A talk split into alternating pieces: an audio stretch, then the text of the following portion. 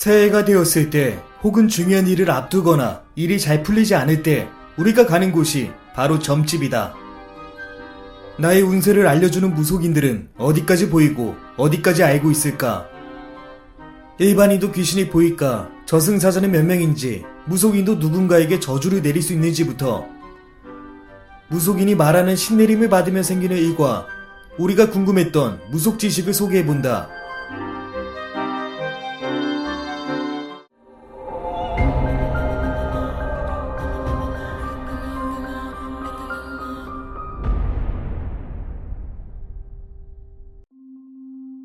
귀신은 어떻게 보이냐는 질문에 무속인은 이렇게 말한다. 죽었을 때 모습 그대로 보인다고 말이다. 교통사고로 머리가 터졌을 때 머리가 터진 모습. 병원에서 돌아가셨을 경우 환자복을 입고 나타나듯 숨이 끊어진 직후 모습이라 보면 되겠다. 만일 천도제나 진옥이 구술할 경우 안 좋게 돌아가신 분들도 깨끗한 형상으로 많이들 돌아오신다고 한다. 사람이 죽으면 어떻게 되냐는 질문에 무속인은 이렇게 말한다. 사람이 세상을 떠났을 경우 크게 영, 혼, 넉, 이 세 가지로 나뉜다고 한다. 사람이 죽으면 영은 하늘로 가고, 혼은 저승율법에 따라 저승에 가서 49재간 심판을 받는다고 한다. 영화 신과 함께를 보면 쉽게 알 수 있을 것이다. 넋은 사람이 죽고 21일 동안 그 자리를 맴돌게 되는데 이때 자리 거지를 해주지 않으면 껍데기인 기와 알맹이인 정으로 분리가 된다고 한다. 그리고 껍데기인 귀는 안 좋은 기운들과 뭉쳐져 악령이 된다고 한다. 자살하면 어떤 문제가 생기냐는 질문에 무속인은 이렇게 말한다. 무속적 관점에선 무조건 큰 문제가 생긴다고 한다. 스스로 생명을 끊는 행위는 모든 종교에서 큰 중죄로 본다고 한다. 일례로 제가 집에서 아들이 자살한 뒤 그 집 누나와 부모까지 연이어 자살한 집이 있다고 한다. 참고로 아들이랑 어릴 때부터 연고도 없던 집인데다 아들이 죽은 것도 시신을 찾아가라는 경찰 연락으로 알게 되었다고 말이다. 이게 바로 자살귀가 다른 식구들까지 모두 데려간 경우라 한다. 이때 진오귀굿은 필수고 추가적으로 저승사자를 잘 놀려주는 의식인 뜬대왕거리도 해줘야 한다고 한다. 그리고 자살귀는 진오귀굿 한 번으로 해결이 안 된다고 한다. 대략적으로 어떻게 환생했는지 알 수 있다 하는데 보통 동물로 다시 환생하는 경우가 많다고 한다. 이런 경우 한두 번 다시 해야 비로소 사람으로 다시 환생했다는 게 확인이 가능하다고 한다. 귀신의 음성과 냄새가 있는 지문에 무속인은 이렇게 말한다. 귀신의 음성은 끄듬절이 아래로 내려간다고 한다. 예를 들어 같이 가자라는 단어도 같이 가까지는 동일한 높이지만 마지막 자는 희미하게 점으로 내려가듯이 들린다고 한다. 냄새 같은 경우 피비린내 나는 경우부터 귀신이 지나가거나 자신한테 접신하려 할 때 특유의 서늘한 느낌도 난다고 한다. 일반인도 귀신을 볼 수 있냐는 질문에 무당은 이렇게 말한다. 충분히 가능하다고 말이다. 1만 명 중 100명은 영적인 접촉이 가능하다고 한다. 10명은 신가물이고 1명에서 2명은 신을 받아야 할 경우 많이 본다고 한다. 혹은 귀문이 열리는 순간 일반인들도 많이 느낄 수 있다고 한다. 동물력의 존재 여부에 무당은 말한다. 흔히 말하는 축생귀, 동물용들은 대체적으로 순해 인간처럼 남한테 해코지하는 경우는 드물다고 한다. 하지만 뱀귀신은 정말 독한 경우가 많다고 한다.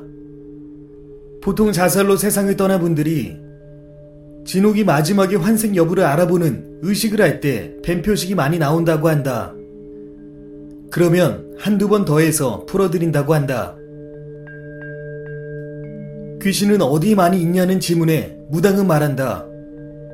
장소는 다양하다고 한다. 방의 모서리는 물론 지하 주차장, 창고, 시끄러운 클럽이나 영화관에서 많이 보이고 대학가 쪽은 어떤 지역이든 많이 보인다고 한다. 가인올림은 무엇이냐는 질문에 무당은 말한다. 집에서 수맥이 흐르는 경우, 두 번째는 신체적이나 정신적 충격으로 많이 쇠약해진 경우, 마지막으로 빙이나 혹은 귀문이 열려 있거나 영을 많이 타는 체질의 경우 많이 눌린다고 한다. 집이 더러우면 귀신이 보이냐는 질문에 무당은 말한다. 집마다 측신, 조항신이 있는데 다른 곳은 몰라도 저 두 곳만큼은 무조건 청결해야 한다고 한다. 그리고 현관도 집안에 복이 들어오는 통로라 깨끗해야 한다고 한다. 무속인 역시 무속 생활을 하면서 빙의자들 중 깨끗하고 청결하게 살던 사람을 보지 못했다고 한다. 그만큼 가정집이 더러웠고 잡귀 악령들이 많았다고 한다. 무속인이 신의 뜻을 거역하면 어떻게 되냐는 질문에 무당은 말한다. 번전을 받게 된다고 한다. 신이 몸이나 정신으로 치고 들어오는 걸 말이다. 하지 말아야 굿이나 비방을 한 제자들 중에 심벌로 목숨을 잃은 분도 있었고, 어떤 무속인은 다리가 이유 없이 꺾여서 장애 판정 받은 적도 있다고 한다. 부적은 어떻게 쓰냐는 질문에 무당은 말한다. 저녁에 목욕제기 끝내고 경건한 마음으로 자식 기도를 끝낸 뒤 성의를 다해 쓰는 게 부적이라고 한다. 간혹 부적을 프린트로 뽑아서 나눠준다고 하는데 이럴 경우 종이 그 이상 이하도 아니라 한다. 부적도 쓰는 상황이 있고 시기까지 다 고려해야 효과가 나온다고 한다.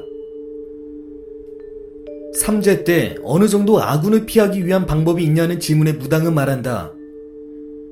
침실에 주로 커튼이나 벽지를 붉은색보다 푸른 계열의 색으로 바꾸는 방법과 화장실에 초록색 식물 화초 3개를 나란히 두라고 한다. 운이 들어오는 방법도 있냐는 질문에 무당은 말한다. 첫 해에 들어오는 월급에서 지폐 12장을 나만의 공간에 숨긴다고 한다. 그리고 1년간 숨기면 사주상 재물복이 나가는 시기임에도 타격을 덜 입을 수 있다고 한다. 무속인도 누군가에게 저주를 내릴 수 있냐는 질문에 무당은 말한다. 가능하다고 말이다. 하지만 그럴 경우 엄청난 벌전을 맞고 아예 신명이 떠나버리는 경우도 있다고 말이다. 정말 자신의 목숨을 걸고 굿으로 남을 죽일 수 있다고 한다.